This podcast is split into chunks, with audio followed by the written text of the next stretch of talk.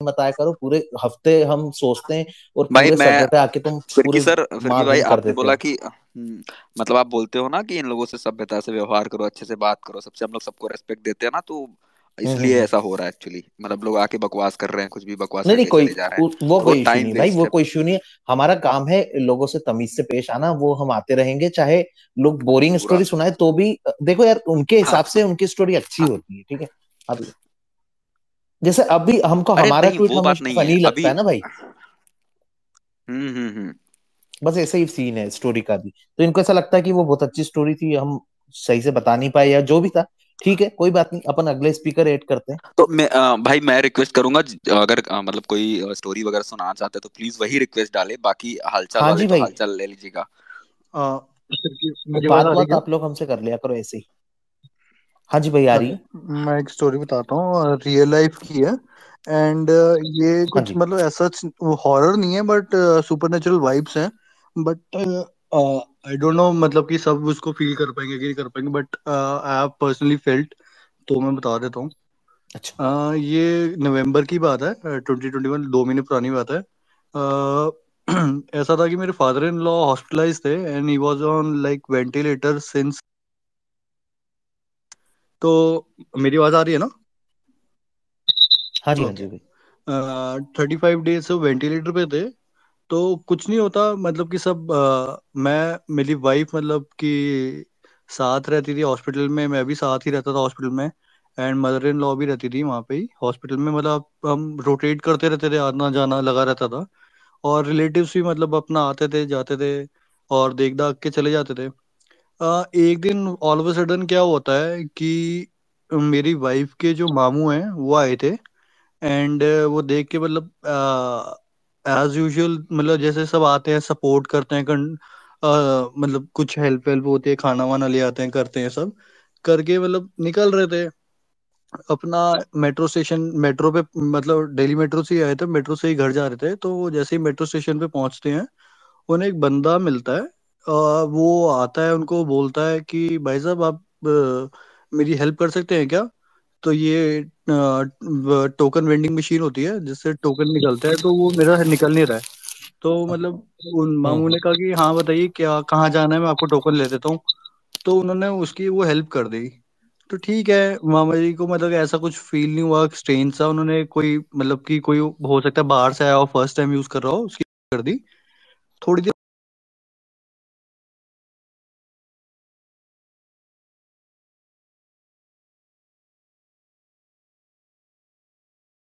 सामने मामा जी के और कॉन्टिन्यूअसली वो उनको स्टेयर कर रहा होता है वो बंदा।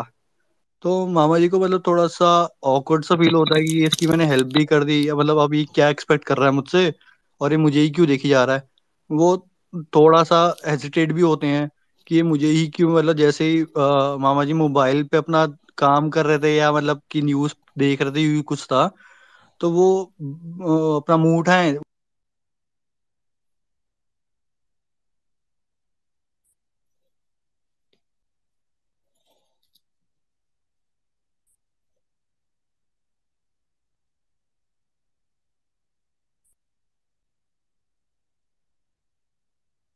अ, भाई की आवाज़ चली गई क्या फिर की भाई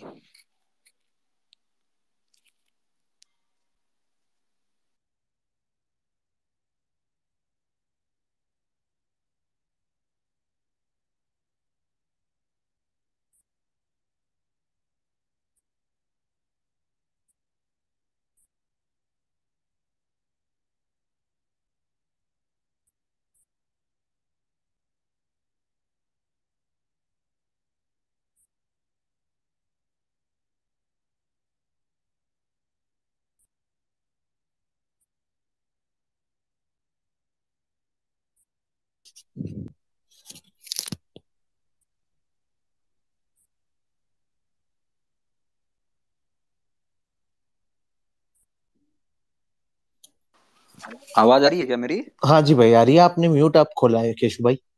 वो स्पेस पता नहीं रिकनेक्ट पे चला गया था। मैंने वो बंदे को वापस एड कर दिया जिसकी आवाज़ चली गई थी। ओके। आ, दिख रहा है क्या वो? आ, क्या नाम था यार पता नहीं उसका। अभी तो नहीं दिख रहा। फाइबर ऐसे कुछ नाम था पता नहीं उसका। आ, देखना वो रिक्वेस्ट में है क्या? ये अभी हम्म ये तो अभी जो फाउंडर आया था स्पेस का इससे हमें बोलना चाहिए था यार कि बहुत खराब है आपका स्पेस हम्म आएगा फिर आएगा वो। आ, वो नहीं दिख रहा है चलिए जब तक ये आ गया है भाई उसका रिक्वेस्ट आया है दिख रहा है? हाँ मैंने ऐड कर दिया। ठीक है। हाँ जी भाई। आ रही है क्या मेरी अब? हाँ जी हाँ जी। पता नहीं शायद मेरी साइड से गैप था या कहाँ से था नेटवर्क इश्यू। ठीक है। ठीक अ, मैं ये बता रहा था कि ऑल ऑफ़ अ सडन जैसे कि मामा जी मेट्रो में जाके बैठते हैं तो वो बंदा उन्हीं को मतलब फॉलो करता रहता है और सामने जाकर बैठ जाता है और कॉन्टिन्यूसली उन्हीं को स्टेयर कर रहा होता है। तो उनको हम्म, बड़ा पहले ऑकवर्ड फील होता है कि ना ये क्या चाह रहा है या कुछ मेरे से बात करना चाह रहा है या कुछ पूछना चाह रहा है या हो सकता है कि कुछ उसने अ, कुछ ऐसा एबनॉर्मल देखा हो जो मेरे को बताना चाह रहा है तो वो मतलब कि ना वो भी मामा जी मतलब डिस्टर्बिंग से हो जाता डिस्टर्ब से हो जाता है। वैसे ऑलरेडी मतलब फैमिली में रिलेटिव्स में सब डिस्टर्ब थे क्योंकि मेरे फादर इन लॉ मतलब ज़्यादा एज के नहीं थे और मतलब कि कम ही एज के थे जब वो वेंटिलेटर पे वगैरह पे गए और इतना सफ़र कर रहे थे। तो थोड़ी सी मेट्रो आगे जाती है तीन चार स्टेशन के बाद ना वो क्या करता है वो बंदा आके ना साथ बैठ जाता है मामा जी के। तो वो थोड़ा सा ना परेशान से होता है कि आपको मतलब पूछने हैं उससे कि आपको कुछ, कोई बात करनी है क्या मुझसे? तो वो कहता है बंदा कि ना, आप कहाँ से आ रहे हो? तो मामा जी ने कहा मतलब कहीं से भी आ रहा हूँ, आपको उससे क्या लेना देना है? वैसे ही मतलब आप बताइए, आपको मतलब क्या जानना है मुझसे? मैं बहुत देर से नोट कर रहा हूँ, आप मेरे को फॉलो कर रहे हो मेट्रो स्टेशन पे नीचे आए थे, तब भी मेरे को लगा था कि आप फॉलो कर रहे हो, फिर टिकट के लिए भी पूछा आपने। अब बहुत देर से आप मुझे देख रहे हो, क्या चाहते हो आप मुझसे पूछना? तो कह रहे कि ना, आप मुझे ये तो बताइए कहाँ से आ रहे हैं? तो फिर मामा जी ने कहा कि हाँ मेरे ब्रदर इन लॉ हॉस्पिटलाइज्ड हैं। तो मतलब उन्हीं को देख के आ रहा हूँ मैं। तो उन्होंने, उसने, बंदे ने कहा कि ना, कब से हैं? तो फिर मामा जी ने कहा कि मतलब हाँ हो गया उन्हें, तीस पैंतीस दिन हो गए हैं। तो वो बंदा एकदम छूटते ही बोलता है कि ना, उनका और कितना काम बचा है धरती पे। तो मामा जी कहते हैं क्या बात बोल रहे हैं आप? तो कह रहे कि ना तीन या चार दिन और, बस। तो मामा जी कहते हैं, आप मतलब क्या बोल रहे हैं आप? मुझे मुझे समझ नहीं आ रहा। आप ये ऐसी बातें क्यों बोल रहे हैं? तो वो कहता कि, ना, मामा जी ने कहा, ठीक है तभी ठीक हो जाएगी। कह रहा, नहीं, उनका कोई धरती पे और कुछ काम नहीं बचा है। आप लिख लीजिए, तीन या चार दिन और। तो मामा जी बहुत मतलब बहुत हैरान, परेशान हो जाते हैं। वो कहते हैं कि ठीक है अगर कुछ अटपटी बात होती है कुछ ऊपर नीचे कुछ बात होती है तो मैं आपको बताऊँगा आप अपना नंबर दे दो मुझे। तो उस बंदे ने ना अपना नंबर भी दे दिया कि हाँ आप ठीक है इस नंबर पे मुझे कॉल कर लेना। और उनका कुछ धरती पे काम बचा नहीं आगे का। तो बस ये बोल के अच्छा। वो उतर गया। मामा जी मतलब बहुत हम्म, हैरान परेशान से कि ऐसा क्यों बोल कर गया है? वो मतलब उतर तो गए मतलब अपने जहाँ डेस्टिनेशन पे पहुँचना था, पहुँच गए, घर गए, अपने घर पे बात बात करी कि ऐसे ऐसे कोई बंदा था, बहुत देर से मेरे साथ मतलब मेरे को फॉलो कर रहा था और आया और ये सब बोल कर गया है। तो अब उनको समझ नहीं आ रहा था कि घर पे बताएँ, ना बताएँ मतलब कि हमारे घर पे मतलब मुझे या मेरी वाइफ को या मतलब हम तो ऑलरेडी बहुत ज़्यादा डिस्टर्ब थे उस, हमें उस मोमेंट पे। तो फिर ये बात उन्होंने तब तो नहीं बताई, उन्होंने मतलब कि अपनी बड़ी सिस्टर को बताई जो मतलब मेरी मदर इन लॉ है, वो छोटी सिस्टर है, बड़ी सिस्टर को बताया कि ऐसे ऐसे हुआ है। तो उन्होंने कहा, ठीक है, आप अभी अपने मुँह से कुछ मत बोलो, जो होगा देखा जाएगा। तो तीन चार दिन का बोला था मतलब कि वो ट्यूसडे को मिला था बंदा। तो वो नेक्स्ट मंडे को वो मतलब कि एक्सपायर हो गए फिर मेरे फादर इन लॉ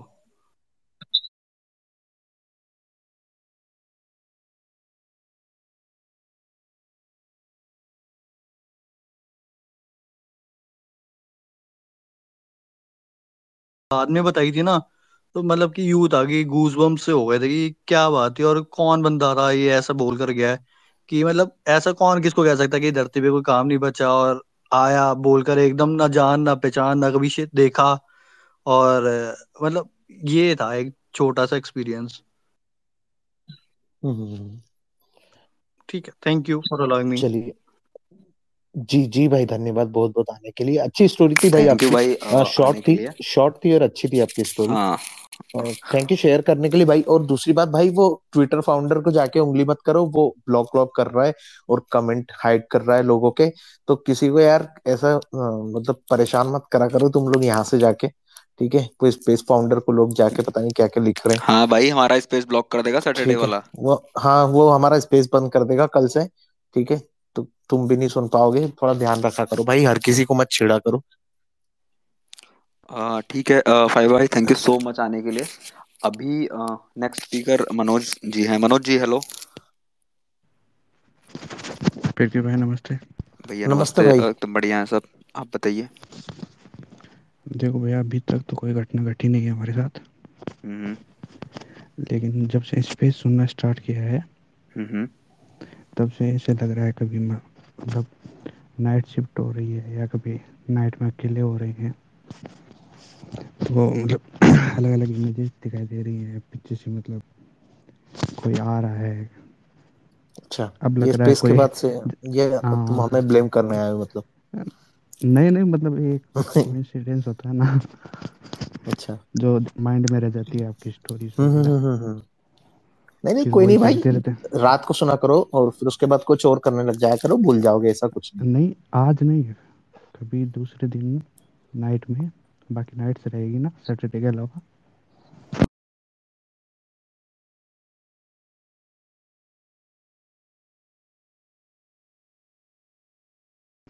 जल्दी कोई घटना होगी।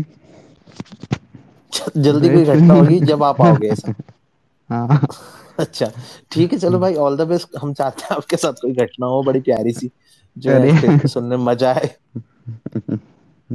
थैंक यू भाई ठीक है भाई धन्यवाद भाई मनोज भाई। भाई मनोज भाई ये बोलने आए थे बड़ा धीरे बोल रहे थे मनोज भाई लेकिन मैं बता दू ये कह रहे थे कि भाई अभी तक तो मेरे साथ ऐसा कुछ नहीं हुआ है लेकिन जब से मैं स्पेस सुनना मैंने शुरू किया है तो सैटरडे को लेकिन साथ कुछ कुछ हो रहा है जो उन्हें ऐसा लगता है कि कोई पीछे से देख रहा है या कोई आ रहा है तो वो बोल रहे हैं कि आई एम वेटिंग कि कुछ ऐसा बड़ा हो जाए तो मैं ज़रूर आऊँगा सुनाने।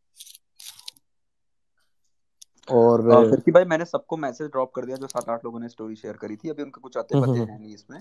तो मैं हैंडल बोल हम्म देता हूँ अगर आप लोग को दिख रहा है तो भाई उनको बोल दो कि आ, मतलब ये कर ले। आ, एक तो बंदा था ये आ, यचना सेन करके उसके पास कोई प्रेग्नेंट लेडी की स्टोरी थी उसके बाद कोई Indresh double underscore nine double ये कर ले।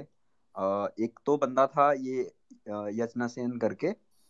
उसके पास कोई प्रेग्नेंट लेडी की स्टोरी थी। उसके बाद कोई Indresh double underscore nine double one इन्होंने भी बोला था अमित मूवी हॉलिक भाई आप लोग अगर लिसनर में सुन रहे हो तो रिक्वेस्ट डाल देना। अमित मूवी हॉलिक ने भी बोला था मुझे। और एक शर्मा भाई आप लोग रिक्वेस्ट डाल दीजिए ताकि हम आपको ऐड कर सके। हम्म। जिसने भी स्टोरी डीएम की थी। शर्मा खानदानी उनका है। और इन्फोटेप टू उनका भी था और एक अपरिचित अंडरस्कोर वन तो इतने लोग भाई जितने ने भी डीएम करा था इतने लोग का नाम ले लिया मैंने। अगर आप सुन रहे हो तो ये कर दो यहाँ पे। रिक्वेस्ट डाल दो एक्सेप्ट कर लेंगे। तब तक तो चलो नेक्स्ट स्टोरी शुरू करो भाई। हम्म। नमस्ते भाई आपको आवाज़ आ रही है मेरी? हाँ भाई आ रही है आवाज़ आपकी। जी बहुत बहुत धन्यवाद आपने इतने टाइम बाद फाइनली माइक दे दिया। तो मेरे पास में वैसे मेरी खुद की स्टोरी नहीं है बट एक बड़ा अजीब सी ही कुछ भूत का टाइप है जो कि चार अलग अलग लोगों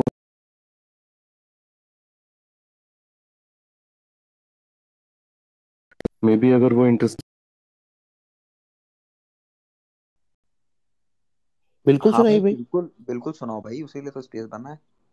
जी बिल्कुल। आप मतलब देखो काइंड ऑफ़ एक्सपर्ट ही हैं यहाँ पे। एक तो पहले से आपको आइडिया है ऊपर से अभी स्पेस ऑर्गेनाइज कर रहे हैं तो आपको ज़रूर इसमें कुछ इंटरेस्ट आएगा आप कुछ आपका खुद का एक्सप्लेनेशन हो तो बताइएगा। तो सबसे पहले मैं बताता हूँ मेरे दादाजी थे और आई थिंक उनकी 1976 में डेथ हो गई थी।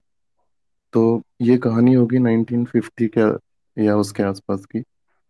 तो उनका क्या था?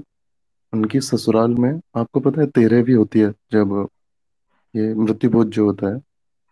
तो वो उसमें गए थे। अब वो गए थे तो उनके साथ में हमारी दादी भी थी उस समय पे। उनकी एज ज़्यादा नहीं रही होगी। मतलब हमारे ताऊ, पापा वगैरह में सबसे बड़ी बुआ है। और वो बारह पंद्रह साल की थी। उनकी शादी हुई हुई थी तब, ऐसा था। तो शादी के बाद कुछ टाइम ऐसा होता है, घर पे रहना होता था। और यह है राजस्थान बॉर्डर और यूपी बॉर्डर के बीच की आई थिंक आगरा और धौलपुर के बीच में एक हमारा गाँव है तो वहाँ की घटना है। अब जब वो उस तेरहवीं से लौट रहे थे तो आपको पता हो ये पुए बनाते हैं मीठे पुए जो होते हैं हम्म तो हम्म वो हम्म अपने कपड़े में काफ़ी सारे वो लपेट के और घोड़ी रखते थे तो दादी को तो वहीं छोड़ आए थे कि तुम अपनी रिश्तेदारी में रहो हम जाते हैं। तो वो आ रहे थे इधर को घोड़ी पे बैठ के। तो लालपुर गाँव था आई थिंक एक नदी पड़ती है बीच में, पार्वती नदी तो उसे पार किया उन्होंने। उसके बाद में गाँव से रहा होगा कुछ दस बारह कोस मतलब कितना कोस होता है, तीन किलोमीटर तो पच्चीस तीस किलोमीटर होगा। और उनको बज गए थे रात के बारह, साढ़े बारह।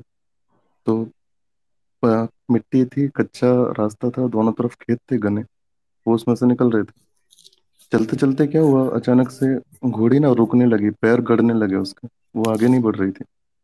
तो उन्होंने उसमें दिया एक दो। साथ में वो डंडा तो रखते ही थे सभी लोग। तो वो उसमें थोड़ा बहुत चाबुक वाबुक दिया, वो बिल्कुल रुक गई। फिर उन्होंने देखा कि दिक्कत क्या है। पानी वानी तो इसे चाहिए नहीं तो वो पोटली में चारा वारा रखते थे। वो ट्राई किया, वो तो नहीं लिया उसने। फिर उन्होंने देखा कि दूर खेत में ना एक वाइट पिलर दिख रहा है लाइट का। और वहाँ से वो मतलब खराब सिचुएशन शुरू होती है अभी। सोचता हूँ तो मेरी खुद की फट गई है उस बारे में अब इमेजिन करके कि एक कुछ नहीं है, ना कुछ आँख नाक कान, कुछ नहीं। वाइट पिलर है लाइट का और उसे देख के क्या लगता है ना कि जैसे टाइम रुक सा गया है और सब मर गए मतलब उनको इमेजिन हो रहा था उनके बच्चे, वो खुद, उनका परिवार, सारी दुनिया सब मर गई है। और वो जो मन में सोच रहे थे ना, उसके मन में उनको रिप्लाई मिल रहे थे उस जो भी सामने वो भूत था या जो भी था उस तो वो कुछ कह रहे हैं तो उनको बस एक ही चीज़ सुनाई दे रही है कि तू खत्म, सब खत्म, तू खत्म, सब खत्म, और उनका दिल फड़फड़ फड़फड़ धड़क रहा। भाई साहब, उनकी हालत खराब, कि ये क्या हो रहा है?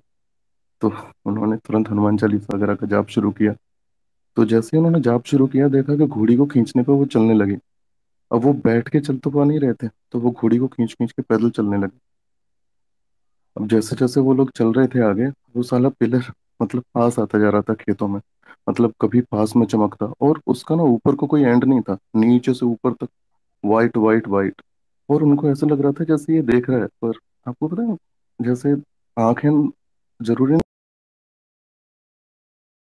भाई, कुछ दिख रहा है और बहुत अजीब अजीब फीलिंग ऐसा लग रहा है कि बस मैं मरने वाला हूँ। उनकी बहुत हालत खराब, उन्होंने पूरा हनुमान चालीसा पढ़ भाई पढ़ भाई। पढ़ते रहे पढ़ते रहे। अब घोड़ी के साथ में सामान था उधर से जो लाए थे कपड़े वपड़े भी रखते थे वो तो तीन चार दिन के लिए जाते थे लंबे ऐसे पचास साठ किलोमीटर। तो वो फाइनली उस पर बैठे तो वो चलने लगी।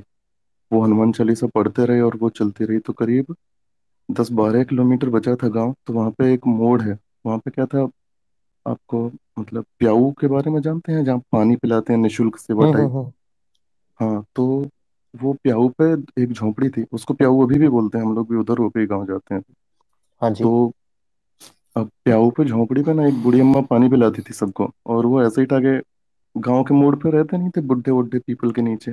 तो वो बुढ़ी अम्मा ने अचानक से देखा और वो बुरी तरह से चिल्लाई। हमारे बाबा का नाम था श्री गुलाब सिंह तो वो बोलती है कि गुलाब तू ना बच रहा आज तू ना बच रहा। तो उन्होंने कहा कि ऐसे क्यों बोल रही है, ऐसे क्यों बोल रही है वो? मुझे खुद पता है कि कुछ है मेरे पीछे। तो उसने कहा कि हाँ ये नहीं मानेगा। ये तो लेके ही जाएगा तुझे। तो वो और घबरा गए। वो जाके उसके पास खड़े हो गए और वो साला पिलर वहाँ पे खड़ा ही रहा। तो उस अम्मा ने कहा कि तू एक बात कर कि इससे पूछ, इसे चाहिए क्या? तू चाहिए कि घोड़ी, चाहिए कि कुछ और? तो उसने कहा मतलब जब वो माइंड में ही कुछ बोल रहा था, पता नहीं क्या कर रहा था। मतलब जैसे बुआ जी सुनाती है इस कहानी को। मैं तो कुछ पता नहीं पर वो बताती हैं तो उनकी भी उंगली उंगली कांपने लगती है ऐसा है। हम्म हम्म, तो वो बोलता है कि जो मतलब अपनी वाली लैंग्वेज में तो ऐसे बोलते हैं कि तू देना हो सो तो तू देना पाए रो ऐसो कज्जे पुअन दज्जा। ये ये जो पुए बंधे हुए हैं ना मीठे इनको रख जा मेरे लिए नहीं तो साले तुझे छोड़ूँगा नहीं। तो वो अचानक घबराए। वहाँ पे एक पुलिया थी उन्होंने वहाँ पे पूरा पुए वुए सब उलट दिए लड्डू पुए जो भी मिठाइयाँ थी। वहाँ पे फेंक के और भागे वो वहाँ से बुरी तरह से घोड़ी पे। तो ये अच्छा हुआ कि वो बुढ़िया तो अपने उसमें चली गई वापस झोंपड़ी वोंपड़ी में। लेकिन उसके बाद उनको उस चीज़ ने पीछा नहीं किया, जो भी था वहाँ पे। वो रात को चार पाँच बजे भाई साहब या एकदम सुबह के पहर घर पहुँचे। तो वहाँ पे बुआ जी रोती हुई मिली। तो वो ऐसे कह रही थी कि मुझे सपना आ रहा था कि पापा तो मतलब चाचा बोलती थी, वो बाबा को। वो तो मर गया। तब उन्होंने पूरी कहानी सुनाई, बोला कि तेरे भाग्य से बचाऊं। खैर अब ये हुआ, बाबा तो काफ़ी एज हो गई थी, उनकी सेवेंटी सिक्स में वो चले गए थे। उसके बाद में एक दूसरी कहानी और उसमें भी साला सेम भूत आता है उसमें क्या था कि हमारे मतलब गाँव के कितना दो तीन किलोमीटर दूर एक दूसरा गाँव है तो वहाँ पे एक कमंगी चाचा रहते हैं। अब उनके पापा थे। ये होगी उन्नीस सौ अस्सी के आसपास की, क्योंकि तब वो चाचा छोटे से थे। और तो उनके पापा को क्या था ना, ठाकुर थे वैसे तो खेत वेत बहुत था, लेकिन सनकी थे कि मुझे साला जिंद काबू में करने हैं, भूत काबू में करने हैं। तो किसी ने बोला कि उधर दूर ऐसे नदी के किनारे एक बबूल का पेड़ है कि पता नहीं बेर का पेड़ है, वहाँ पे जाओ और शौच करने जाते हैं ना तो जो पानी बचता है लोटे में, वो उस पर लुढ़का के आया करो रोज। और बोला था कि क्या चंदन वंदन ले जाके लगाना है सब कुछ। तो वो पूरा चालू हो गया अब उनका क्या था, शनिवार वनिवार को जाते थे मस्त, सब करके आते थे। करीब, उनको पता था सात शनिवार करना है कुछ ऐसा तो पाँच या छह शनिवार बीते होंगे। वो करके ऐसे ऊपर को देखा ना, उन्होंने, सुबह की बात है, पाँच छह बजे जाते थे अग्नि के लिए। ऊपर देखा तो वही वाइट पिलर और लाइट अब ये किस्सा उनके जो बेटे हैं, वो थोड़ा अभी मानसिक विक्षिप्त हो गए हैं, पर वो भी बताते हैं, उसी भूत का ही इफ़ेक्ट है, पर वो पूरा किस्सा बताते हैं कि लंबा ही लंबा वाइट पिलर और ऐसा लग रहा था कि सब कुछ थम गया है सारा कुछ बचा ही नहीं। और वो उनके मन में कह रहा था हाँ बोल क्या चाहिए? हाँ बोल क्या चाहिए? लेकिन वो इतना घबरा गए थे इतना डर गए थे कि उनसे कुछ बोला ही नहीं जा रहा था। वो वहाँ से भागे भाग के घर आ गए। अब दो चार दिन बंद रहे निकलते ही नहीं थे घर में से। उस साइड तो मुड़ना ही छोड़ दिया। फिर एंड में बताते हैं कि उन्होंने बाहर निकलना छोड़ दिया था। और तसला होता है मतलब छोटा सा बर्तन होता है गोबर वोबर डालने वाला वो उसमें हगते थे उनकी बीवी फेंक के आती थी बाहर। इतना डरने हम्म लगे थे वो। बाहर निकलते ही नहीं। सेम वही हम्म। भूत। अब भाई उसके बाद क्या है मेरे पापा जी वगैरह माइग्रेट कर गए थे आगरा की साइड में। तो हम्म। यहाँ पे ये होगी तब मैं पांचवे छठे में था तो 2005-6 की बात होगी।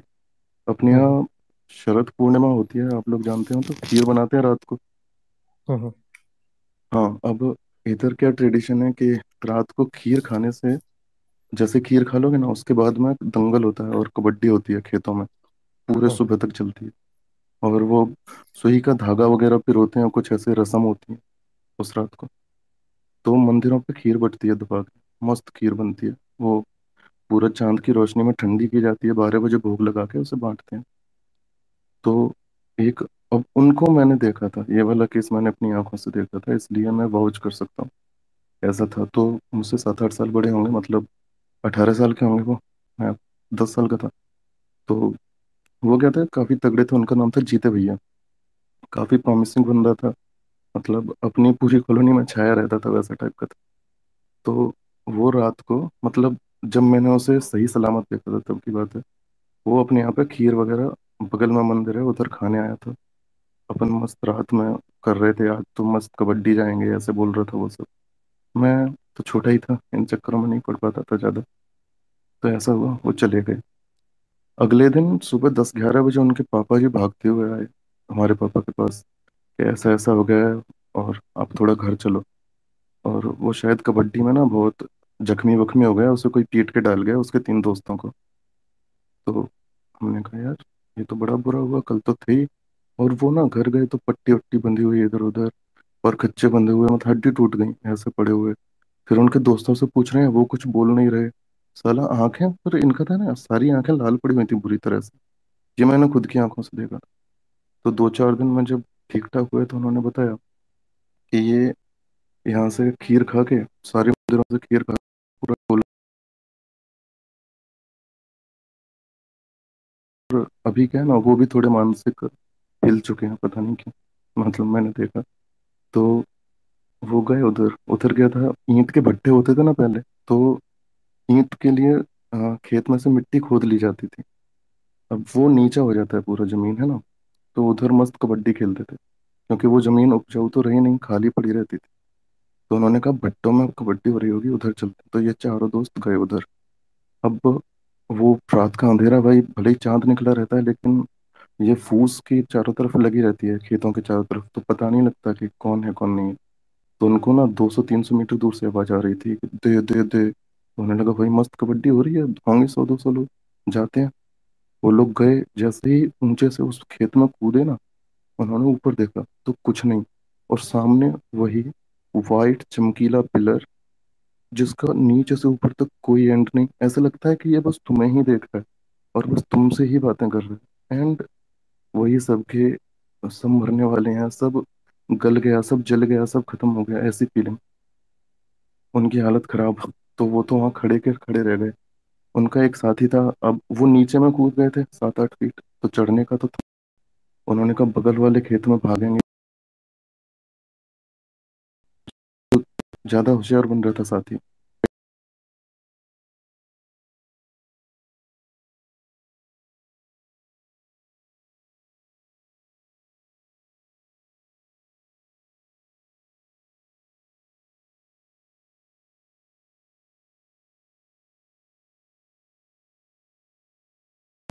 इनको जल्दी होश आ गया था। ये वही सेम भूत। अब ये दोनों, उन दोनों को नहीं जानते थे जिन्होंने पहले ये कहानी सुनाई। मैं इस कहानी को थोड़ा बिलीव करता था। मैं सोचता था, हो सकता है दारू वारू में पड़ गए हों। क्या पता क्या हुआ हो। है ना? रात में घूम रहे थे, ठाकुर लोग हैं, क्या? उसके बाद कॉलेज में गया तो वहाँ पे मेरा एक मुस्लिम फ्रेंड था। वो काफ़ी अच्छा दोस्त था। तो हम लोग ऐसे ही रात में बैठ के बकचोदी करते रहते थे। ये 2015 सोलह की बात होगी। उसने एक वो सुनाया, किस्सा। अब वो हम ऐसे ही भूत का सुन रहे थे। उसे मैंने ये कहानी नहीं सुनाई थी। उसको कभी कुछ पता नहीं था। उसने सुनाया कि वो अपनी बुआ के घर गया हुआ था गाँव में। अब वहाँ पर वो सो रहा था सुबह ही सुबह। तो रात को उसे लगा मतलब तीन चार बजे या जब भी सुबह होने से पहले, कि कोई उसे देख रहा है। तो उसकी बुआ के घर से ना पास में ही खेत वेत दिखते थे, वहाँ नीम का पेड़ था। तो उसने उधर देखा ऐसे ही रात में उठ के। क्या हो रहा है, क्या नहीं। या पता नहीं मूतने वूतने उठा था, कुछ मुझे ढंग से याद नहीं। लेकिन उधर देखा ना तो वही सेम वाइट चीज़ उसे देखे जा रही है। देखे जा रही है और उसको भी वही लगा कि सारी दुनिया की सारी नेगेटिविटी यहीं पे आ पड़ी है। ऐसा लग रहा था कि क्या अजीब सा बोझ पड़ गया मेरे ऊपर कि मैं कुचला जा रहा हूँ, कि मैं मरा जा रहा हूँ। तो उसके ना दांत एकदम जम गए और वो वैसे ही वैसे वहाँ पर पड़ा रहा। सुबह उसकी वो बता रहा था, उसकी बुआ ने उठाया तो मालिश वालिश की वो ठीक हुआ तो उसने बताया कि ऐसे देख रहा था। तो उसकी बुआ ने तुरंत फिर ये बुलाए जो भी मौलवी वौलवी होते हैं उन्होंने सब छिड़ झाड़ फूंक की छिड़का विड़का किया। बोला कि वो बहुत गलत चीज़ है उसको नहीं देखना चाहिए। और वो होती इसीलिए है कि दूसरों को खत्म कर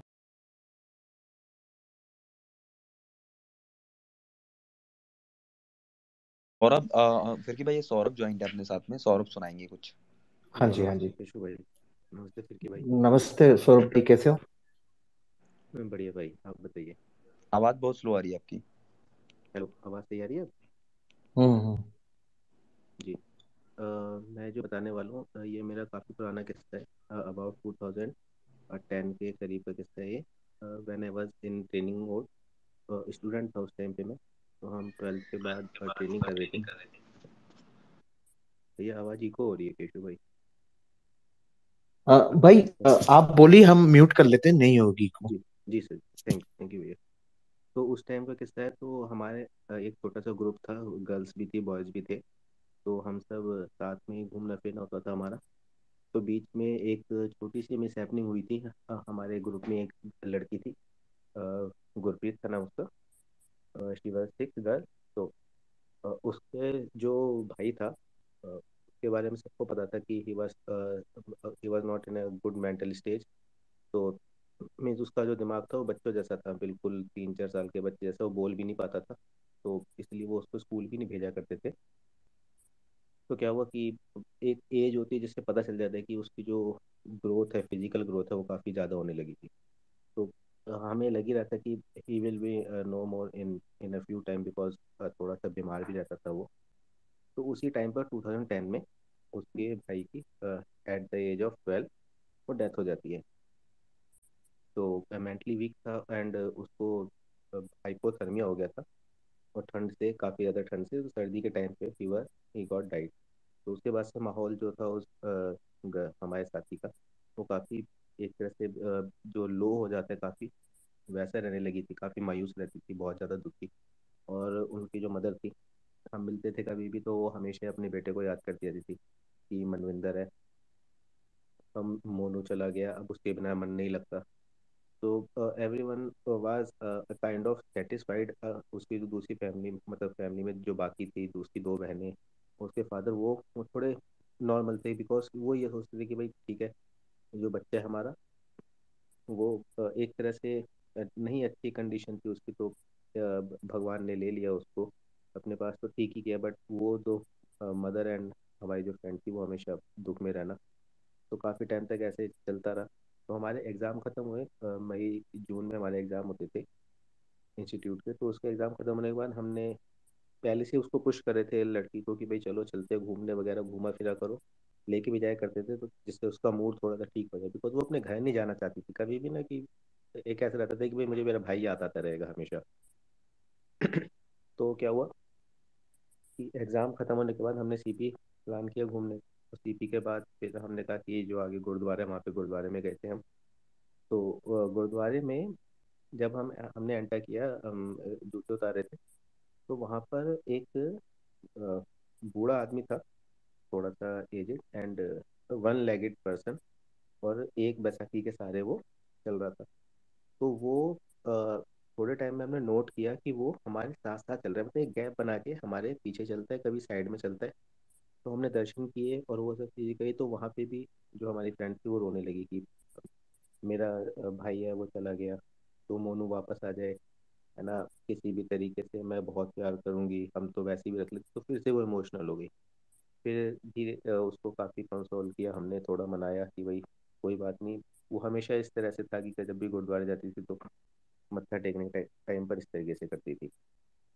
तो उसके बाद हम फिर हमने लंगर खाने के लिए गए नीचे तो वहाँ पर भी वो आदमी और हम, हमारी जो स्पीड थी चलने की काफ़ी अच्छी है, लेकिन वो हमारे साथ मैच करते हुए बहुत तेज़ी से हमारे साथ वो चल रहा था। और जब हमने लंगर खाने के लिए बैठे तो हमसे पहले उसका नंबर आ गया, क्योंकि वहाँ काफ़ी लंबी लाइन लगती है गुरुद्वारे में। तो वहाँ पे लंगर खाने के टाइम पे उसका नंबर आया, लेकिन वो जाता नहीं है। वो हमारा वेट कर रहा कि वो हमारे साथ ही जाए। और जब हम जहाँ पर हम बैठे उससे वो सामने वाली लाइन में बैठ गया और उसी लड़के को गुरप्रीत को ही वो देखे जा रहे, देखे जा रहा रेगुलरली उसको पूरा टाइम से देखता रहा।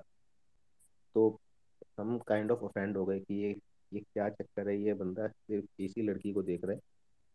तो खैर, उसके बाद बाहर निकले एंड हम पालिका बाज़ार में गए, पालिका बाज़ार की तरफ़। तो जब हम एंटर करने वाले थे, तभी वो वो बंदा हमारे साथ इतनी दूर तक आप समझ सकते हो, गुरुद्वारा गोल टक खाने पे उसके बाद पालिका बाज़ार कितना दूर है। हम वहाँ से पैदल गए और वो बंदा बैसाखी के सहारे एक रास्ता चलता प्रॉपर गैप बना के चल रहे हैं। तुम पालिका बाज़ार में नीचे आने लगे अंडरग्राउंड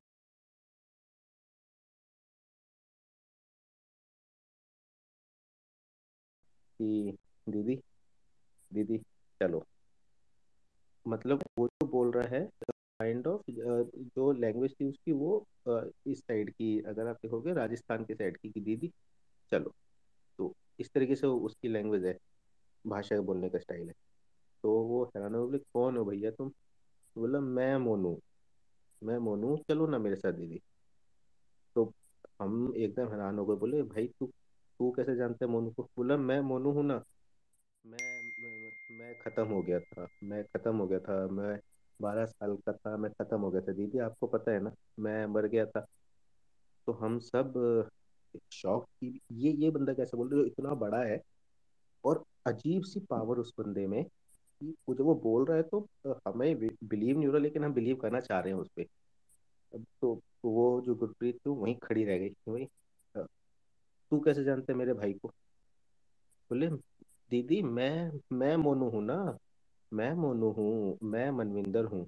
तो बोले, भाई तू हमें अलग बंदा लग रहा है। उसको हम बोल रहे, भाई तुझे गलत फहमी हो गई है, तू ज़्यादा उसके साथ वैसे तेरे को वो अटैचमेंट होगा। या तू जानता होगा उसके भाई को, है ना? तो शायद इस लड़की को जानता होगा। बोले, नहीं नहीं जी, मैं मनविंदर हूँ जी।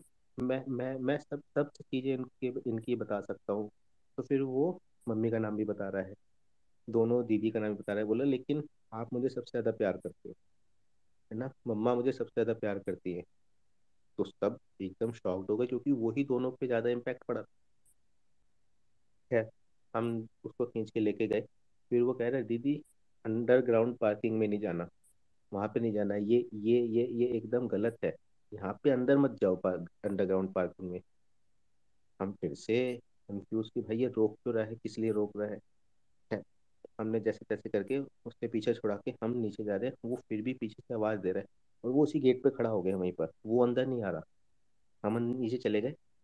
थोड़ी देर में क्या होता है जैसे हम अंदर जाते हैं, एक एक दो शॉप हमने पार किए हैं, पीछे से वो चैनल बंद करते हैं, एकदम चैनल बंद होता है और अनाउंस होती है कि आप सभी लोग पालिका से बाहर निकल जाइए देर इज़ एन इमरजेंसी आप सभी लोग बाहर निकलिए।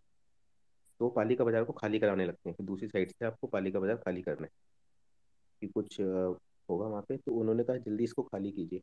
तो सभी जो शॉपकीपर से वो थे, हम एकदम से हैरान थे कि ये ये क्या चीज़ हो रही है? एकदम से उसको खाली करवाने लगे, सभी लोग बाहर आए, ठीक है तो वो स्पेशली कुछ अंदर वो उन्होंने धुआँ वगैरह करना होगा तो उसके लिए उन्होंने धुआँ करने के टाइम पर फिर उस टाइम पे हम बाहर बाहर आते तो हम दूसरी साइड से निकल के गए हैं, और वो गेट पे वहीं पे खड़ा हुआ मिला हमें।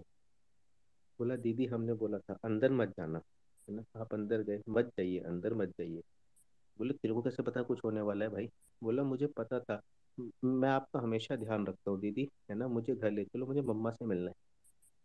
यार, हमें इतना वो लगा कि यार क्या हो गया, ये बंदा कौन है? ठीक है। कैसे हम उससे पीछे छुड़ाए तो हमारा, एक तरह से हम हम इतने ज़्यादा प्रवोक हो गए थे कि हमारा मन करता कि हम इससे लड़ाई करें, लेकिन जो लड़की की हालत थी, गुरप्रीत की, वो काइंड kind ऑफ़ of एक मोटिवेटेड वाली फीलिंग आ रही थी उसके अंदर की वो उससे बात करना चाह रही कि नहीं नहीं अच्छा तू मुझे बताया क्या क्या हुआ था। वो उससे बात करती आ रही बोली, यार, ये तो सच बोल रहा है। वो कितनी सारी चीज़ें उससे बोल रही है। अच्छा बता तेरा, हमने सिक्स बर्थडे कैसे मनाया था? तो वो बता रहा है। उसके बाद बोला अच्छा हमने तेरा टेंथ बर्थडे कैसे मनाया था? तो तुझे क्या चाहिए था टेंथ बर्थडे पे? वो बता रहा है उस टाइम पे कि मुझे क्या चीज़ चाहिए थी। वो हर चीज़ का एक्सप्लेनेशन देता जा रहा है। वो मम्मी के बारे में जानता है, वो उसके पापा के बारे में जानता है, हर किसी के बारे में वो जानता है। तो काइंड ऑफ़ एक सिचुएशन ऐसी बन गई। लेकिन हम फिर वहाँ से क्या हुआ? हमने कहा, नहीं चलते हमने बस पकड़ी। वो बस स्टॉप तक रहा। फिर वो कह रहा है कि, दीदी, बस में मत जाओ। मेरे को लेके जाओ। बस में आप मत चढ़ो। तो फिर से हमें लगा कि, यार, अब कुछ बस में ना हो जाए। लेकिन हम बस में चढ़े और हम सभी लोग अपने अपने रास्ते पे फिर वो उसको जाना था आजादपुर और हमें अपने दूसरी साइड पे यमुना पार में आना था।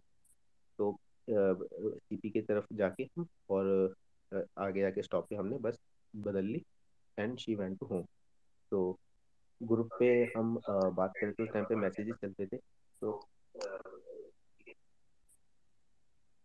तो वहाँ पे मैसेज चलते तो मैसेज में ऐसी बात कर रहे थे और वो अचानक से ना गुरप्रीत का कॉल आता है मेरे पास तो बोलती है सौरभ भाई एक हेल्प चाहिए। मैंने कहा हाँ बता, क्या हो गया? तो कह रही है, यार, वो बंदा जो था ना, जो वहाँ पे मिला था मुझे उसकी सारी बातें सच्ची लगी यार, वो सब कुछ सच बोल रहा था। मैं कहा, कोई बात नहीं यार, तू देख अपने माइंड को शांत रख और तू सो जा आराम से। ठीक है? बोले, यार, मेरे को अब डर लग रहा है। मैं कहा, क्या हो गया? बोला, यार, वो बंदा ना नीचे खड़ा है मेरे घर के बाहर, गली में बाहर खड़ा है। ठीक है? अब मैं चौंक था, मैंने कहा, तू अपने मम्मी पापा को बता यार, तेरी बहनें उनको बता। बोले, यार, घर पे मैं हूँ, मेरे मम्मी पापा और दीदी जो है दोनों, वो गए हैं शादी में। ठीक है? वो गए हुए हैं। और वो दो दिन बाद आएँगे। तो मैंने कहा तो एक बार उनको इन्फॉर्म तो कर, कोई है तेरे घर पे? और ज़्यादा हो तो तू एक बार पुलिस को फ़ोन करके एक तरह से एक एक बंदा इस तरीके से खड़ा हुआ है तेरे घर के बाहर।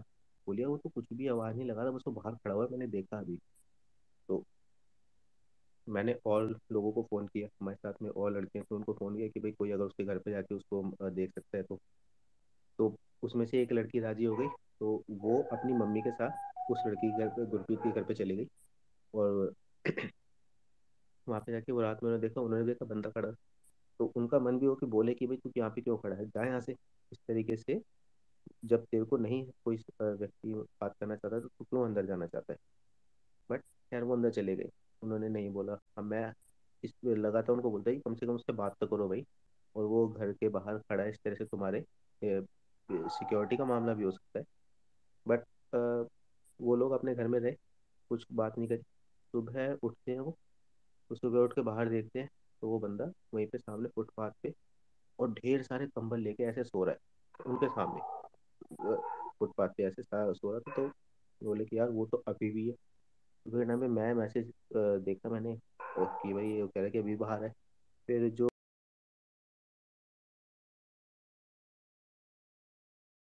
क्या करें, वो तो वहीं सो गया, है ना? अब इसके मम्मी पापा भी कल आने वाले हैं।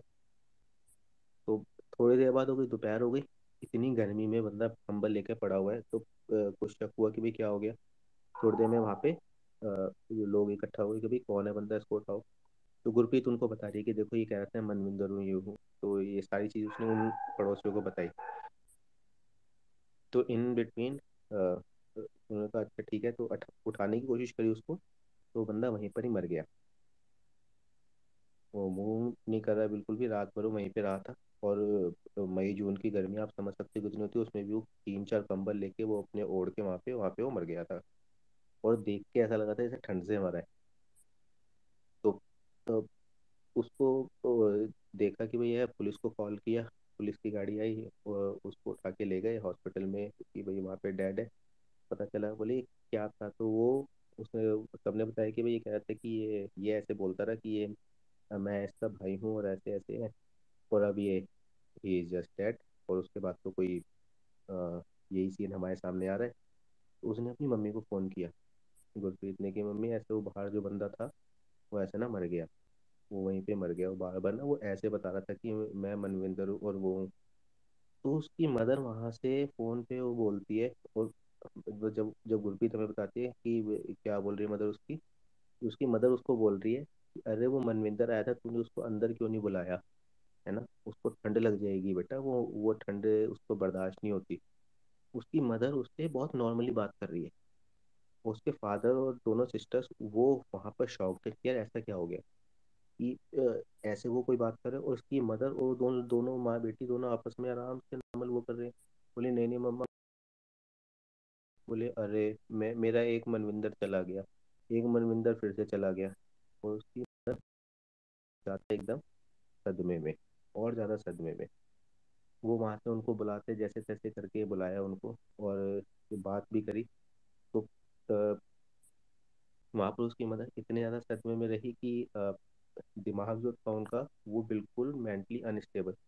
और जो पता किया तो वो पता चला कि जो वो बंदा मरा था, उसकी डेथ भी ठंड लगने से हुई। कि उसको ज़्यादा ठंड पकड़ ली रात के टाइम पर मई जून में, उसको इतनी ठंड पकड़ ली कि वो ठंड से मर गया। जैसे वो उसका भाई मरा था। और उसकी मदर जो थी, उसके बाद वो इतने सदमे में आई कि शिवा काइंड ऑफ़ जो जो मेंटल स्टेज बन रही थी उसके भाई की, उस काइंड ऑफ़ बन गई। बट स्टिल जो आज भी दस साल हो गए and she is on bed and जो वो लड़की है, वो आज भी ये बोलते थे कि भाई मनविंदर वापस आया था, लेकिन मैं उसको ले नहीं पाई तो वो उतनी ही ज़्यादा दुखी है, दस साल बाद भी। हम बात अभी भी करते हैं उससे तो वो एक ना एक बार वो मनविंदर को बोलती है कि वो आया था, मेरा भाई आया था। और हम सब अंकल टाइप बोलते कि कोई बूढ़ा आदमी था, बड़ा आदमी था या पागल था क्या? लेकिन हम उसके सामने ये चीज़ नहीं बोल पाते क्योंकि उसके सेंटिमेंट्स हर्ट होंगे। और वो भी एक काइंड ऑफ़ शॉकिंग हमारे सामने इंसिडेंट था जब बंदा हमारे सामने आया, वो सब चीज़ें बता भी रहे। और स्टिल मिस्ट्री बन गई एक तरह से कि वॉज़ दैट पर्सन जो इस तरह से आया, और उसकी मदर को भी वहाँ पे एक इंट्यूशन हो गया था कि मनविंदर आया था तूने उसको वापस अंदर क्यों नहीं बुलाया? तो that's all from my side भैया। बात है भाई आपकी स्टोरी काफ़ी अच्छी लगी भाई। बहुत देर के बाद कुछ अच्छा सुनने को मिला। स्टोरीज अच्छी थी लेकिन उनकी इंटरेस्टिंग स्टोरी थी। अरे फिर की भाई योगराज जी की आधी रह गई थी। हाँ जी हाँ जी भाई। सौरभ भाई की आ, आज की स्टोरी में एक लाइन याद रह गई कि मैं मोनू हूँ। इसको कैसे सॉल्व करें यार इशू को? चलिए ठीक है जितने लोग हैं पहले इनकी सुनते हैं फिर देखते हैं क्या करना है। हम्म हम्म, हम्म। कौन सुना रहा भाई? मेरी मेरी आवाज़ आ रही है बराबर? हाँ संतोष हाँ, बिल्कुल आ रही है। अच्छा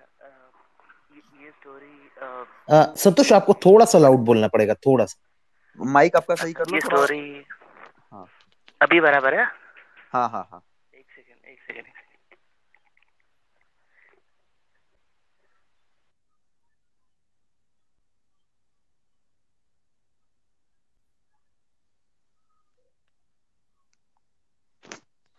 सॉरी सॉरी ये स्टोरी ना मेरे मेड के डॉटर के साथ हुई थी.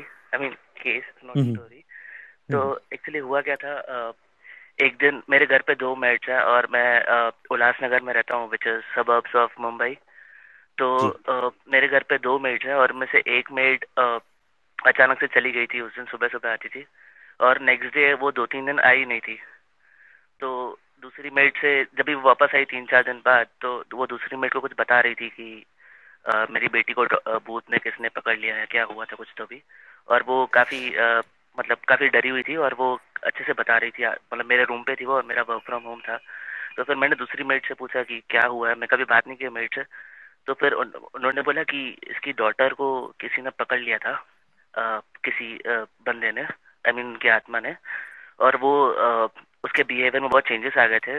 वो अचानक से दो दो तीन तीन घंटे वॉशरूम में रहती थी और एग्जॉशन होता था उनको और बेसिकली वो जब भी डरी डरी रहती थी कि मेरे को मॉम चाहिए मॉम चाहिए ऐसे। तो हुआ क्या था इसको मतलब कितने साल की थी भाई? सेवनटीन एटीन ईयर्स की थी उसकी डॉटर ओके ओके। तो हुआ क्या था इसको अचानक से ऐसे हो रहा था कि बिहेवियर चेंजेस आ गए थे कि बार बार मॉम से ये मॉम से ये करती थी तो ये बार बार काम छोड़ के मतलब ये मेड मेरे हम लोग के घर से काम छोड़ के जाती थी which is around thirty minutes from my home तो वो कुछ आउटस्कर्ट्स में आता है कुछ गाँव में वो वैसा। तो फिर uh, उसको उसकी जो तबीयत बहुत फीवर वीवर आता था उसको और ठीक नहीं हो रही थी। तो फिर uh, उस उसने ना किसी बाबा बाबा को दिखाया क्योंकि गाँव में ये सब भी चलता है which is quite common in there places because मैंने भी वहाँ केसेस सुने हैं। तो वहाँ पे जब भी गए तो फिर उन्होंने बोला कि uh, तेरा नाम क्या है? वो किसी बाबा ने उस लड़की को बोला मतलब वो जो जिसने आत्मा पकड़ी हुई थी तो उसको भी वो मारने लग रहा था। मतलब वो लड़की मार रही थी वो बाबा को। तो फिर उसके बाबा वो बाबा ने कुछ दिया और बोला कि आसन गाँव में आई मीन थोड़ा और दूर है वहाँ पे जाओ ये उनको ठीक करेंगे। तो वो नेक्स्ट डे नेक्स्ट डे ही उसकी मॉम और वो लड़की और उसका भाई, कोई बड़ा भाई भी है, वो वहाँ पे गए, वो आसान गाँव में गए, कोई तो बाबा के पास। तो उन्होंने उसको बिठाया और सीधा पूछा कि इसने इसने बोला क्या को सुसाइड करने के लिए? तो वो लड़की एकदम चिल पड़ गई, क्योंकि वो बाबा ने देख लिया कि अंदर का लड़का कौन है। तो फिर वो बात करते करते उसने लड़की ने सब बताया मतलब वो लड़के ने जिसने आत्मा थी, बोला कि मैं, मेरा नाम महेश है और मैंने ग्यारह दिन पहले सुसाइड किया ये प्लेस पे। मेरे को मेरे डैड पैसे नहीं दे रहे थे तो मैंने जाके ये झाड़ के नीचे सुसाइड कर लिया और उस दिन ये लड़की वहाँ से जा रही थी ग्यारह दिन बाद। कुछ कुछ ऐसे होता है जहाँ पे एक्टिव रहते हैं बहुत भूत आत्मा ये सब। तो वो लड़की वहाँ से जा रही थी और इसको अच्छी लग गई तो इसने इसकी बॉडी ले ली। तो ये हुआ है उसमें यहाँ पे क्वेश्चनिंग की उन्होंने कि इसने देखो बोला क्या सुसाइड करने के लिए या तो फिर मतलब ऐसे क्वेश्चनिंग हुई और फिर उसको आ, कुछ तो भी देके वापस भेज दिया। तो फिर उसके मॉम ने पता लगाया कि ये सच में हुआ है कि नहीं सुसाइड तो हाँ लिटरली उसके एरिया में वहाँ पे जहाँ पे थोड़े आसपास में गाँव में किसी ने वो लड़के ने जो तेरह चौदह साल का लड़का था उसे सुसाइड किया था वो झाड़ के नीचे और उसको उसका महेश नाम था उसके डैड ने पैसे नहीं देते वैसा वैसा हुआ था। तो ये मेरे को वो मेड ने शॉर्ट में बता दिया। तो ये बात हो गई तो अभी ये स्पेसिस चल रही थी तो मैं बोला ये सब मैंने रिसेंटली ये सुना है मेड से तो मैं दो तीन दो महीने पहले मैंने दूसरी मेड से फिर से पूछा कि आ, क्या हुआ उस लड़की का वो मेड की डॉटर का? हम्म। तो लकीली उसने बोला कि वो ही आई है हॉल में बैठी है वो डॉटर उसकी। वो छः महीने से थाने में थी उसको कोई पागल खाने में कहीं पे लेके गए थे तो वहाँ पे रखा था तो वो आई है अभी और वो हॉल में बैठी है। तो मैं मेरी लग गई तो मैं हॉल में नहीं गया। तो फिर दस पंद्रह मिनट बाद मैं गया हॉल में तो मेरी भाभी हंस रही थी थोड़ा करके मैंने बोला, क्यों हंस रहे हो? क्या हुआ? बोलती, यार, इसकी डॉटर एक जगह बैठी नहीं रही है। कभी लो सिटिंग के बेड पे बैठ रही है, कभी ये सोफा पे, कभी वो सोफा पे, कभी वो रूम के बालकनी में जाके ऊपर देख रही है। तो मेरे को ऐसा लगा कि मेरी भाभी ने बोला कि मैं ये सब भूत वूत में नहीं मानती हूँ बट ये मेड बोल रही है कि इसको थोड़ा भूत का है, क्योंकि मेरे मेरा जो हॉल रूम है वहाँ पे अभी रिसेंटली टीवी ली है तो स्मार्ट टीवी पे ना सुबह को ये सुखमनी और सत्संग कुछ तो भी चलते रहता है भगवान के। तो शायद ये उसको देख नहीं पा रही है क्या कुछ तो भी? तो फिर उसकी मॉम ने बोला एक जगह क्यों नहीं बैठ रही है? तो दूसरे रूम में दू, दूसरे घर पे चले जा सेकेंड फ्लोर पे। तो बस इतना ही मुझे बताना था। मैंने उससे पूछा नहीं है कुछ कभी फिर से क्योंकि मेरे को अच्छा नहीं लग रहा है कि पूछना कि क्या हुआ है आपकी डॉटर के साथ या कुछ भी। लेकिन नहीं नहीं भाई आप मत पूछो। आप मत पूछो। और क्योंकि आ, क्या होता है यार भाई आ, ऐसी चीज़ों में ये होता है कि कहीं ना कहीं एक तो आपके माइंड पे भी इफ़ेक्ट कर देती है ठीक है? आप जब ज़्यादा डीपली इंटरेस्ट लेते हो उन सब चीज़ों में और आप सुनते हो तो आपको भी ये कहीं ना कहीं डिस्टर्ब करती है। दूसरी बात सामने वाले को भी घर वाले भी थोड़ा बुलाने की कोशिश करते हैं तो वो ऐसा बोलते हैं ना जख्मों को वापस से मतलब वापस से खुरेदना तो हाँ इसलिए हाँ हाँ। नहीं पूछना ही बेटर है। राइट राइट तो इसलिए जस्ट वो मैं स्पेस पे यही बताने आया था कि ये दो तीन हफ्तों से चल रहा है तो मैं रिक्वेस्ट कर दी कि मैं एक बार ये शेयर कर देता हूँ। ओके भाई थैंक यू सो मच भाई थैंक यू थैंक यू हाँ, हमारे साथ और एक दो लोग हैं ऐड हैं। ये मोहित है और ये कुमार कश्यप भाई है। कुमार कश्यप भाई कुछ रियल स्टोरी बोल रहे थे वो और एक छाया जी हैं। छाया आपको आवाज़ आ रही है हमारी? हाँ जी मुझे आवाज़ आ रही है आपकी? जी मैम आप आप सुनाना चाहते हो स्टोरी वगैरह? हाँ ये जो मैं स्टोरी सुना रही हूँ एक्चुअली ये स्टोरी नहीं है ये घटना है जो हम्म कि मेरे नाना नानी के परिवार के साथ घटी थी और मेरी हम्म मम्मी इसकी गवाह रही है। हम्म हम्म। और ये कोई पचास साठ साल पहले की बात है कि मेरे नाना नाना जी नानी नाना जी कानपुर में रहते हैं। और कानपुर में रहते थे और जो उनका गाँव था वो राजस्थान के चिड़ावा गाँव था उनका। ये कि मेरे मामा जी का जन्म हुआ और उस समय वो मेरे ख्याल सवा साल के होंगे तो एक रस्म होती है मुंडन सेरेमनी तो वो मुंडन सेरेमनी उन लोगों ने, मेरे नाना जान, नानी जी ने ये, हमारा ये रिवाज होता था कि जो अपना पैतृक गाँव है, वहीं पे किया जाएगा। तो उस समय के टाइम में पचास साठ साल पहले ये बहुत ज़्यादा साधन कम थे, आने जाने के, ट्रेन वगैरह बड़ी उससे कम चलती थी। तो कानपुर से वो अ, चिड़ावा आए। चिड़ावा का जो मंदिर था जहाँ पे मुंडन होना था मेरे मामा जी का तो वहाँ पे पास में ही मतलब दो चबूतरे बने हुए थे। तो जो ये गाँव के जो चार पाँच आदमी थे पाँच छह औरतें थी साथ में तो जो ये आदमी होते थे जेंट्स वगैरह उस समय सब ये आगे की तरफ़ ही रहते थे औरतें थोड़ा पीछे रहती थी घूंघट वगैरह डाल के। आवाज़ आ रही है ना आपको मेरी? हाँ जी हाँ जी आ रही मैम। हाँ जी हाँ जी। तो उसी समय मेरे मामा जी जो थे जो सवा साल के थे वो रोने लग गए। तो नेचुरली छोटे बच्चे थे तो उनको फ़ीड कराने के लिए मेरी नानी उन्हीं दो जो चौथरे बने हुए थे उन्हीं के ऊपर किसी एक में बैठ गई। तो वो जो वहाँ पे उनको दूध पिलाने लगी तो इतने में जो हमारे नानी के साथ एक मतलब लेडी थी वो उस समय गाँव में ना, नाउन कहलाती थी। कि भाई वो नाउन थी वो साथ में ही होती थी वो कोई भी जैसे काम काज करवाते थे तो वो बताने के लिए साथ में होती थी। तो वो एकदम से वो चिल्लाई कि, अरे बिन्नी, यहाँ पे क्यों बैठ गई? यहाँ से उठ जा। तो एकदम से नानी को लगा अजीब सा। तो वो फिर भी खैर उसके, उनके कहने पे बड़ी थी तो वो मेरी नानी जी ने मान के उनकी बात, वो उठ गई वहाँ से। और फ़ौरन ना वहाँ से चलने के लिए बोला उन्होंने। इतने में क्या कहते हैं, जो जेंट्स वगैरह थे, सब मुंडन वगैरह तब तक हो ही चुका था। वो लोग आगे आगे चलने लगे। उनको किसी बात की कोई खबर ही नहीं थी और मेरी नानी जो चार पाँच औरतें थी, वो पीछे पीछे पीछे चल रही थी। जेंट्स आगे थे, ये लेडीज़ सारी पीछे थी। तो इतने में ऐसा लगा कि जैसे पीछे से दो औरतें चल रही हैं और पूरा मतलब वेशभूषा उनकी समझ आ रही है कि घाघरा पहनी हुई है, चोली पहनी हुई है, जो क्या कहते हैं, राजस्थानी ड्रेस होती है। चूड़ा वगैरह पहना हुआ है घूंघट डला हुआ है लेकिन शक्ल नज़र नहीं आ रही, परछाई के रूप में ज़्यादातर दिख रही है। और वो पीछे पीछे आवाज़ लगा रही है। ए भाई छोरों को मुंडो दिखा दे। ए भाई छोरों को मुंडो दिखा दे। अब ये आवाज़ जो है, वो उस समय मेरी नानी को भी आ रही थी, वो जो तीन चार औरतें थी, उनको भी आ रही थी। और वो जो नाउन थी साथ में, उनको भी आ रही थी। तो वो जो नाउन थी, उन्होंने क्या किया कि एकदम से अपना ओढ़ना उतारा और वो उठा करके मेरी मामा जी के, मेरी जो नानी की गोदी में थे, उनके ऊपर डाल दिया। अब वो पीछे पीछे आगे आगे ये लोग चल रही हैं, जल्दी जल्दी, और पीछे पीछे से वो दो परछाइयाँ नज़र आ रही है और आवाज़ आ रही है। ए भाई छोरों को मुंडो दिखा दे। ए भाई छोरों को मुंडो दिखा दे। खैर ये करते करते किसी तरह घर तक पहुँचे। घर पे आकर सबको जेंट्स वगैरह को बताया। तो जो मेरी मम्मी के बाबा थे, जब उनको और मेरे नाना जी को पता चला तो उन्होंने फ़ौरन गायत्री मंत्र का जाप करना शुरू कर दिया और कटोरी में पानी ले लिया और जहाँ जहाँ वो परछाइयाँ, सबको नज़र आ रही थी वो दो परछाइयाँ। तो जहाँ जहाँ वो परछाइयाँ नज़र आ रही थी वहाँ वहाँ पानी के छींटे मारते गायत्री मंत्र पढ़ के तो वहाँ से वो परछाई हट जाती थी और दूसरी जगह नज़र आने लगती थी। फिर वहाँ छींटे मारते थे तो वहाँ से हट गई दूसरी जगह नज़र आने लगी। खैर आनन फानन में ये लोग चिड़ावा के स्टेशन पे पहुँचे। उस समय सुनसान ही रहते थे स्टेशन।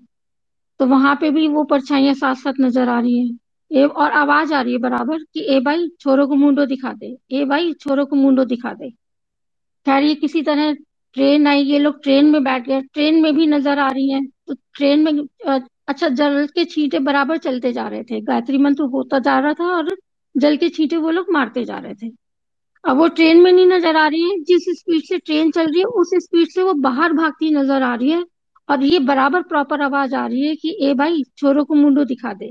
ए भाई, छोरों को मुंडो दिखा दे।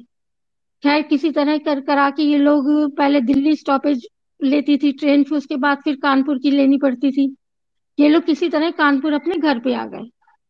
तो घर पे आकर के जब ये घर में घर में भी वो साथ साथ हैं और मेरी नानी जी का घर ऐसा था कि पूरा आगे अ, मतलब कमरे थे कमरों के आगे जाल था। तो उस जाल पे वो दोनों नज़र आ रही है। घर के अंदर तो नहीं घुसी थी क्योंकि घर के अंदर मंदिर वगैरह था पूजा पाठ करते थे मेरे नाना जी उनके पिताजी भी। घर के अंदर नहीं घुसी है लेकिन जाल पे वो लोग नज़र आ रही है आधी जाल के ऊपर और आधी दीवार पे। ए भाई छोरों को मुंडो दिखा दे। ए भाई छोरों को मुंडो दिखा दे। तो मेरे जो मम्मी के मामा जी थे वो लखनऊ में थे, रहते थे और वो प्रकांड पंडित थे। खैर जी किसी की तरह खबर भिजवा के किसी को भेजा उनको बुलाने के लिए। वो कानपुर आए उन्होंने कुछ जाप वगैरह किए एक मटका मंगाया। और वो बराबर वो चलता रहा, ए भाई छोरों को मुंडो दिखा दे। और जहाँ जहाँ जाप चल रहे तो वो और उग्र स्वर में उनकी आवाज़ें आ रही हैं, ए भाई छोरों को मुंडो दिखा दे, ए भाई छोरों को मुंडो दिखा दे। और उन्होंने जाप वगैरह किया। एक मटके के अंदर वो सामने जाल पे बैठ के उन्होंने सारे जाप किए। जहाँ पे वो नज़र आ रही थी, वो मटके के अंदर परछाइयाँ दोनों जाती हुई नज़र आई है। फ़ौरन उस मटके को बांधा है और घर के पास में ये कुआँ था। उसमें उस मटके को डाला और उसमें से जो भी प्रत्यक्षदर्शी थे उस समय वो सारे बता रहे थे कि इतनी तेज आवाज़ आई थी उस मटके को डालते कुएँ में कि जैसे ऐसा लगा कि कोई बम फूट गया है। और उस मटके को भी मेरे जो मम्मी के मामा जी थे, उन्होंने बोला था, इस कुएँ को अब कभी इस्तेमाल नहीं करना, इसका पानी कोई नहीं पिएगा। और उस कुएँ को भी पाट दिया गया था। तो ये घटना थी जो मेरी प्रत्यक्षदर्शी, इसकी गवाह रही है मेरी मम्मी। और उम्मीद है आप लोगों को पसंद आई होगी ये कहानी। बहुत मैम बहुत ही मैम। पिछले दो स्पेस की सबसे अच्छी कहानी थी ये। लास्ट और वाले स्पेस में भी और इस वाले में बहुत ही बढ़िया स्टोरी थी ma'am. Thank you so much और शेयर मतलब केशु चील्स आ गई ये सुन के स्टोरी हाँ हाँ और हाँ। काफ़ी सही स्टोरी थी मैम की। और मैम सबसे बड़ा पॉइंट ये है ना कि आपकी स्टोरी टेलिंग बहुत अच्छी है। जी थैंक यू और और आप ही के गाँव से मैम मेरा एक दोस्त है जो अभी सुन रहा है और हाँ वो मुझे व्हाट्सअप भी कर रहा था कि यार भाई मैं भी इसी गाँव से हूँ और इनफैक्ट अभी मैं बाहर ही बैठ के सुन रहा हूँ। मुझे डर लग गया मैं अंदर जा रहा हूँ। मतलब आप ही के गाँव से नहीं तो जिस समय की ये स्टोरी है उस समय तो चिड़ावा मतलब बिल्कुल बीहड़ गाँव था लेकिन अब तो अच्छा खासा कस्बा बन गया है। हाँ और जी हाँ तो जी। चिड़ावा में बहुत रौनक है। लेकिन मुझे बहुत अच्छा लगा कि आप लोगों ने इतने पेशेंटली मेरी का स्टोरी सुनी और आप लोगों को अच्छी लगी। हाँ thank you so much ma'am thank you so much okay चलिए भाई कुछ चलो अच्छा सा इंटरेस्टिंग आ गया है हाँ और अभी दो तीन स्टोरीज लास्ट अच्छी है ये केशु। भाई मैं यस तो फाइनली ये वाली कांट से कि आज कुछ लग रहा है तगड़ा ही ग्लिच आया इसमें स्पेस में। चलिए ठीक है गाइस फिर नेक्स्ट सैटरडे हाँ करते हैं। फिर ओके हाँ ओके फिर की भैया। कोई नहीं कोई ओके क्योंकि एक्चुअली इतनी सारी वो होने के बाद भी रिक्वेस्ट अपीयर नहीं हो रही है गाइस तो सो सॉरी फॉर दैट क्योंकि यहाँ पर मुझे अभी भी total total 19 request to speak दिख रहा है लेकिन स्क्रीन पे एक भी नहीं आ रहा है। हाँ और मैं एक बात और बताना चाहता हूँ अगर आपको कोई मिस कर देते हो तो किसी ने है ना यूट्यूब पे है ना एक वो बना रखा है यूट्यूब पर एक चैनल हाँ जी भाई हमारा फिरकी विंग का एक चैनल है फिरकी विंग नाम से यूट्यूब पे तो वहाँ पर हम्म हमारे स्पेस रेगुलरली अपलोड होते हैं। एक ही वीक हम कर नहीं पाए थे। तो कोई। और भी है? अगर ऐसा है तो आप वहाँ पर जाके सुन सकते हैं भाई। और thank you so much for joining guys एक रिक्वेस्ट आया है। नहीं एक्चुअली रिक्वेस्ट तो आ, वो हमें एक एक ही करके दिखेगा। तो उससे बेटर है कि हम मतलब कंटिन्यू नहीं करते भाई क्योंकि एक एक ही रिक्वेस्ट